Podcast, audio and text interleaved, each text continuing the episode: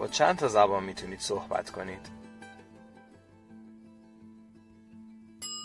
خب اولیش که معلومه زبان فارسی. هی واتساپ زبان انگلیسی که معمولا برای ایرانی ها روی صندلی بغل راننده نشسته و از فارسی بیشتر روی اون سویچ می‌کنیم. هالو ویگیت آلمانی. مثلا می‌تونه زبان سومی باشه که برنامه داشتیم همیشه یادش بگیریم. ما افسرده نمیشیم. افسردگی می‌کنیم یا در واقع انتخاب می‌کنیم که افسرده بشیم.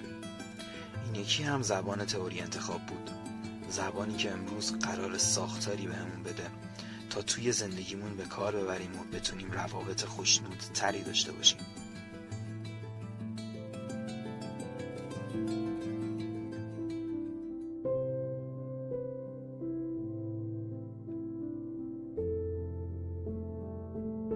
سلام. خوش اومدید به سایکست این هفته. همونطور که قولشو داده بودیم قرار بود در قسمت دوم تئوری انتخاب کاربردهایی ازش مطرح بشه تا بتونیم عملا توی زندگیمون به کار ببریم. پس در ادامه با من خدیجه جنت علیپور و آریان عمرانی همراه باشید تا ببینیم گلاسر این بار چه حرفایی برامون داره. راستی اگه part اول تئوری انتخاب رو گوش نکردید نگران نباشید. پایان اینها مستقله. اما اگر هم می‌خواید سری بهش بزنید می‌تونید دو تا اپیزود پایین تر پیداش کنید.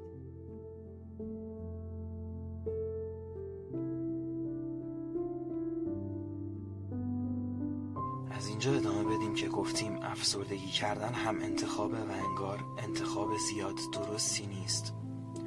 اما جدای از اون ممکنه بپرسید چرا میگیم افسردگی کردن؟ ما که همچین اصطلاحی نداریم. خب بله تو زبان فارسی نداریم اما یادتون باشه که ما داریم به زبان تئوری انتخاب حرف می‌زنیم. توی این ساختار دیگه از صفتها و اسامی برای شکوه و شکایت استفاده نمی کنیم بلکه به جاش میریم سراغ افعال.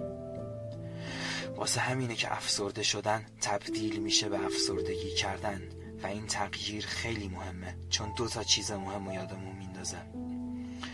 اول اینکه اون چیزی که ازش شکایت داریم و خودمون انتخاب کردیم و دوم چون انتخاب ما بوده پس یاد می‌گیریم که به انتخابهای بهتری دست بزنیم و مشکلاتمون رو حل کنیم. حتی شاید براتون جالب باشه که بدونید گلاسر میگه از همدیگه سوالهای فعال بپرسیم. از نظر گلاسر حالت چطوره یا بهتری؟ سوالهای تصنعی و پیش پا افتاده است. اینا سوالایی از احساس منفعله که معمولا طرف مقابل هم جوابی به جز خوبم یا تو چطوری نمیده. به جاش می‌تونیم بپرسیم امروز می‌خوای چی کار کنیم امروز کار مهمی انجام میشه. یعنی سوالهایی مبتنی بر عمل فعال. ما به یه مشکلی برمیخوریم و میریم سراغ راه حل افسردگی کردن. تا اینطوری با اون مشکله کنار بیایم. مثلا سر کار ترفیعی که حقم بوده رو به هم ندادن. پس انتخاب می‌کنم که افسرده شم تا اینطوری با اون مشکل کنار بیام. توی این موقعیت ها از خودتون بپرسید این کار چطور می‌تونه کمک کنه با این موقعیت کنار بیام؟ اگه کمک موثری نمی‌کنه می‌تونم به جاش کار بهتری انجام بدم؟ ما برای توقف انتخاب رفتارهایی مثل افسردگی کردن سه تا گزینه داریم تغییر خواسته ها، تغییر اعمال یا تغییر هر دو. با انتخاب افسردگی کردن مدام و مدام افکار ناخوشایند و ناراحت کننده رو توی ذهنمون تکرار می‌کنیم. با این استدلال که اگه همینطوری بهش فکر کنم بالاخره عوض میشه. بالاخره می‌تونم. اگرم چیزی عوض نشه همینجا جام راحت تره. اما می‌دونید واقعیت چیه؟ ما افسردگی می‌کنیم چون یا اینطوری خشممون مهار میشه. وقتی افسرده باشیم خسته و بی انرژی هم هستیم. پس اینطوری دیگه جایی برای رفتارهای تکانشی و خرابی های بیشتر نداریم. یا ما افسردگی می‌کنیم چون این کار می‌تونه فریادی بی صدا و غیر مستقیم برای کمک خواستن باشه. اینجاست که کمک گرفتن از مشاور معقول خیلی موثره.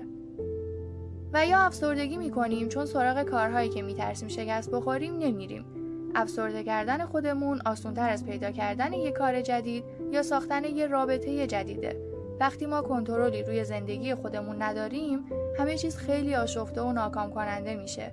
افسردگی کردن ممکنه یکم بهمون احساس کنترل بده اما هزینه سنگینی مثل فلاکت در پی داره. دنیای تئوری انتخاب یک دنیای جدید و مسئولان است و با واژه پردازی و بازی زبانی نمی‌تونیم از زیر بار این مسئولیت شونه خالی کنیم. پس باید بریم سراغ انتخاب های موثرتر. یعنی با چارچوب کلی تغییر خواسته اعمال یا هر دو می‌تونیم انتخاب کنیم که جای نشستن و زانوی غم به بغل گرفتن کاری انجام بدیم که به حل مشکلمون کمک کنه. اینطوری در ازاش احساس بهتری هم پیدا می‌کنیم. گاهی هم ممکنه نیاز به زمان باشه برای حل مشکل. خب طی این مدت بازم میشه به جای این سناریوی تکراری روی مهارتی تمرکز کنیم که درش خوبیم و با پرداختن به اون یا حتی یادگیری یک کار جدید یا چیزی که برامون خوشاینده هنوز حالمون رو توی نقطه امن خوب بودن نگه داریم. ممکنه حرفایی که تا اینجا زدیم چیز زیاد جدیدی نباشه. اما اینطوری بهش نگاه کنیم. ما اینا رو قبلا شنیدیم ولی قبلا بهشون عمل هم کردیم؟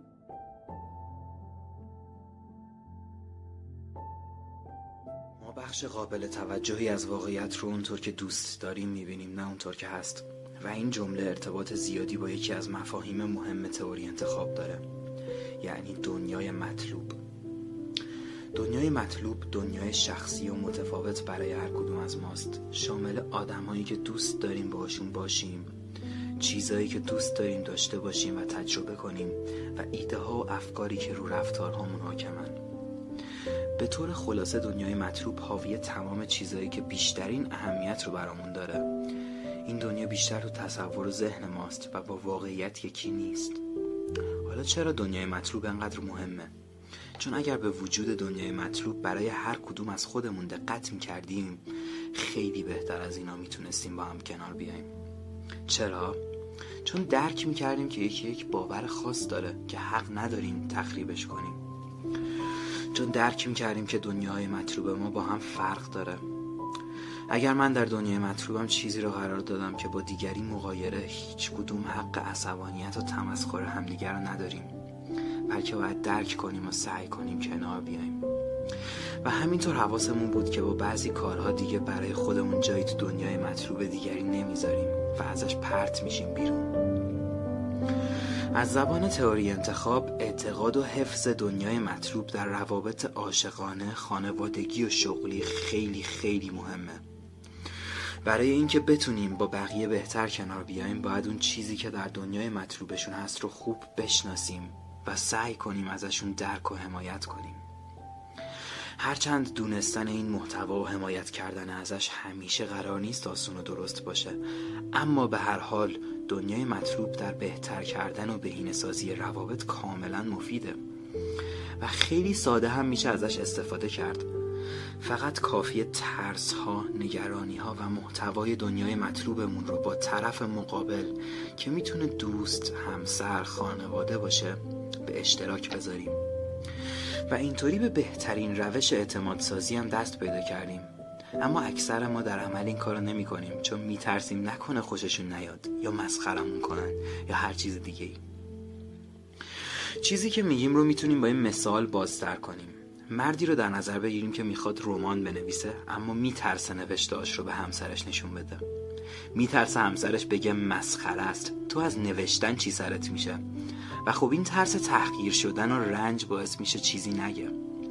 اما از طرفی چون نیاز داره که بگه و نمی‌تونه از همسرش دلخور میشه و شروع می‌کنه به فاصله گرفتن ازش.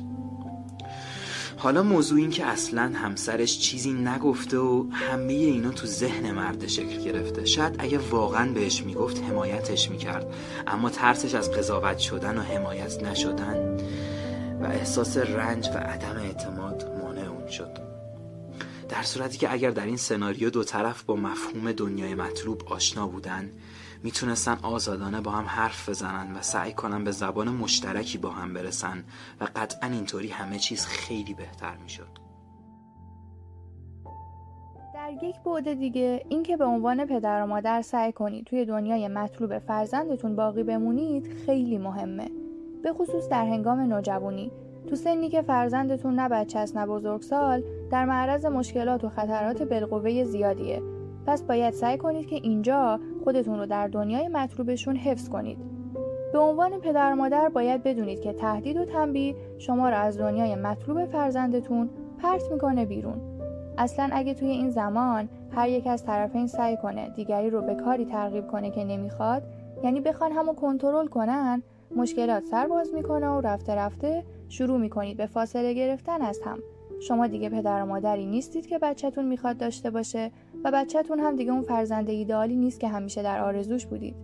اما والدینی که تئوری انتخاب رو بدونن کمی انعطاف به خرج میدن تا همچنان در دنیای مطلوبشون حفظ بشن. مثلا گلاسر توصیه می‌کنه که به اعمال و اون چیزی که بچه توی این سن انجام میده خوب دقت کنید. ولی به چیزی که میگن توجه خاصی نکنید. درسته که آسون نیست ولی وقتی بدونید با زورگویی و تنبیه موقعیت خودتون رو به خطر انداختید بیشتر ترغیب میشید که یاد بگیرید. در رابطه با مدیران و معلمان هم همینه.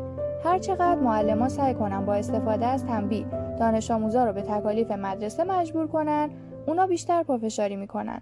گلاسر میگه صرف نظر از اینکه بچه ها با ما چطور رفتار می‌کنن ما در جایگاه پدر و مادر یا معلم باید باهاشون خوب رفتار کنیم. تنها راه توفیق ما اینه که باهاشون رابطه برقرار کنیم و وارد دنیای مطلوبشون بشیم. این وسط تنبیه بیشتر نتیجه عکس میده. با کنترل و تنبیه بیشتر از هدفی که می‌خوایم بهش برسیم دورتر میشیم. پس بیاید یک بارم از راه دنیای مطلوب امتحان کنیم.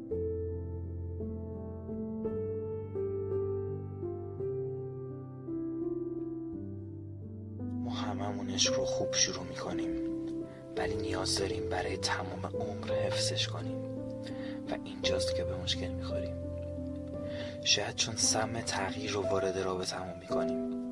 به زبان کلاسر یادمون میره از کنترل طرف مقابل دست بکشیم و میگیم تو باعث ناخشنودی منی یا لازم دارم که عوض شیم همچنان که هی رابطه ادامه داره یک صدا و فشاری هم هست که میگه طرفت رو کنترل کن. و خب طبیعیه که عشق ورزیدن به کسی که خواهان کنترل و تغییر ماست. یا ما خواهان کنترل و تغییر اونیم؟ غیر ممکنه. اگه غیر ممکن نباشه هم خیلی سخته و در نهایت نتیجه هم نداره. بومبسته اگر هم تموم نشه همیشه در حال درجا زدن میمونه. ممکنه هورمون هامون ما رو به هم جذب کنن ولی نمی‌تونن ما رو با هم نگه دارن. برای ادامه رابطه. در کنار حضورمون برای هم نیاز داریم که زندگی خاص خودمون رو هم داشته باشیم. یعنی یه زندگی اجتماعی و تفریحی که از روابط عاشقانمون مستقل باشه. و این چیزیه که بدون ترس از انتقاد و شکایت نیاز داریم داشته باشیم. وقتی به عشق فکر می‌کنیم بیشتر دوست داریم دریافت کننده باشیم تا ارائه دهنده. قافل از اینکه عشق یک خیابون دو طرف است. در ازای گرفتن دادنی هم هست. نه از اثر اجبار و معامله چیزیه که خودمون حاضریم بپردازیم. خب با تمام این تفاسیر چی کار میشه کرد؟ انگار نباید هی روی دیگری فشار بیاریم تا چیزی بشه که ما می‌خوایم. و ما هم نباید خودمون رو هی تعدیل کنیم تا دلخواه طرف مقابل بشیم. رضایت خاطر و خواست و خوشنودی هر دوی ما تو یک رابطه و حفظ خود رابطه است که مهمه. یک همچین تعادلی رو از کجا میشه پیدا کرد؟ به وسیله دایره حل اختلاف.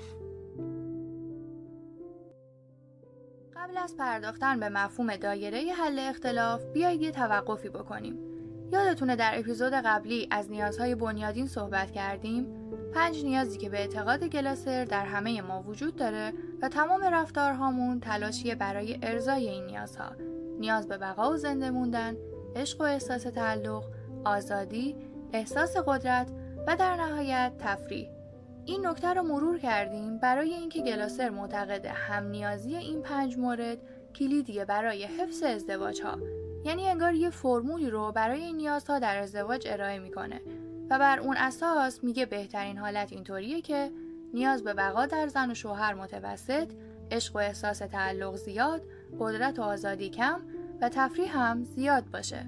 حالا اگه انحرافی توی این نمودار باشه نیاز به مذاکره داره و اصولا طرز برخورد شما و نحوه کنار اومدنتون با این تفاوت هاست که تعیین کننده است. فایده و وجود بررسی نیازها هم همینجاست. چه در رابطه باشید چه در حال ساختن اون این هم نیاز کردن می‌تونه بهتون آگاهی بده. آگاهی از نقاطی که می‌تونن بعدا مشکل آفرین باشن. ما از این اطلاعات می‌تونیم به طور موثری در دایره حل اختلاف استفاده کنیم. پس یعنی این خود زوجها هستند که مسئولیت رهبری مشترک نیازها و شدت نیازهاشون رو به عهده دارن. هر وقت تنشی در زندگی و رابطه ایجاد میشه احتمالا رابطه بین این نیازهاست که دچار اختلال شده. اصلا بیای چند تا مثال رو بررسی کنیم. زوجی رو تصور کنید که نیاز به قدرت در هر دوی اونها بالاست. خب قاعدتا در این صورت رابطه رو شاهدیم که هر دو طرف هی می‌خوان دست به کنترل همدیگه بزنن. هی می‌خوان به خواسته خودشون برسن و حرف حرف خودشون باشه.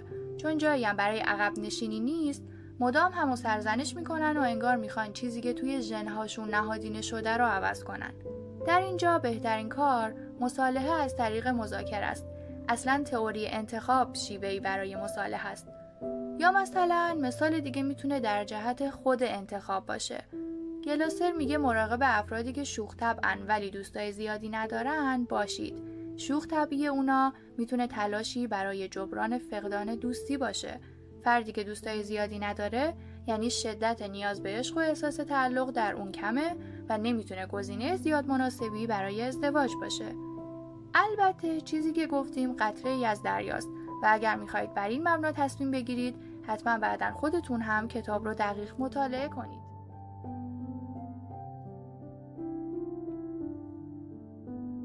و اما دایره حل اختلاف.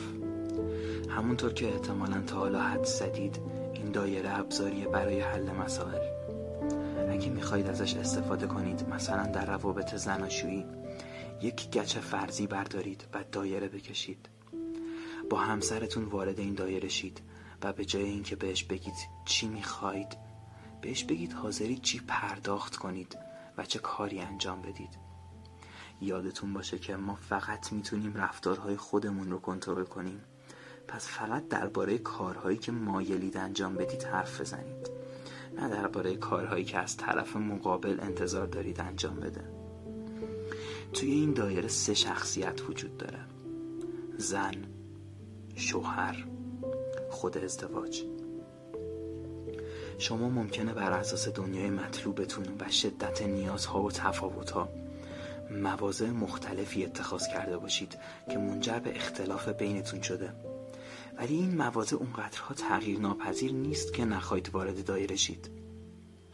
اصل مهمی که اینجا وجود داره اینه که ازدواج نسبت به خواسته های فردی شما اولویت داره. ممکنه در بیرون از این دایره جر و بحث و دعوا باشه ولی در داخل دایره حل اختلاف فقط و فقط تلاش برای حلش وجود داره. توی این دایره هر کدوم از دو طرف باید بگن که برای کمک به ازدواج یا تقویت رابطهشون حاضر به انجام چه کاری هستن. و یادمون باشه که در حالت واقع بینانه باید طوری عمل کنیم که نظرات هر دو طرف تامین بشه. یعنی هر دو با رضایت خاطر این دایره رو ترک کنیم. وگرنه دیگه چه نیازی به تشکیلش بود؟ گلاسر تصریح می‌کنه تا زمانی که توی این دایره بمونید و بپذیرید که فقط رفتار خودتون رو می‌تونید کنترل کنید تقریبا درباره هر چیزی می‌تونید مذاکره کنید و با هم کنار بیایید. آمادگی برای مذاکره و مصالحه یعنی من به رابطمون بیشتر از خواسته های شخصی اهمیت میدم و این پیام خیلی قدرتمندیه. در ساختار تئوری انتخاب افراد بدون اینکه خودشون بخوان حرف آخر رو بزنن از گوش دادن به نظرات دیگران لذت می‌برن. در دایره حل اختلاف هم از همچین چیزی استفاده کنید. توی این دایره دو طرف سعی نمی‌کنن همو تغییر بدن. اونها رفتارهاشون رو بر این مبنا انجام میدن که این کار چه تأثیری روی رابطمون داره. ما رو از هم دور می‌کنه یا به هم نزدیکترمون می‌کنه. درباره اینها با هم تبادل نظر می‌کنن و اگه چیزی هم به رابطهشون صدمه بزنه انجامش نمیدن. این دایره به اون معنا نیست که دیگه با هم اختلاف نداریم بلکه ابزاری برای حلشه. تو این دایره افراد می‌دونن چیزی رو که برای زندگی مشترکشون انتخاب کردن همون انتخابی نیست که وقتی مجرد بودن انجام می‌دادن. ولی الان واقعیت اینه که ازدواج کردن و مجرد نیستن. البته بدیهیه که این دایره فقط برای ازدواج نیست و با حفظ چارچوب ها می‌تونید در روابط دیگه هم ازش استفاده کنید. نگاهی که با هم زدیم چکیده ای بود از کتاب تئوری انتخاب ویلیام گلاسر با ترجمه دکتر علی صاحبی. مطالعه این کتاب برای بسیاری از افراد راه خوبیه تا به روابط ناخشنود خانوادگی و تحصیلی و شغلی خودشون رسیدگی کنند اگر طرفین درگیر رابطه ناخوشایند بتونن تئوری انتخاب رو یاد بگیرن.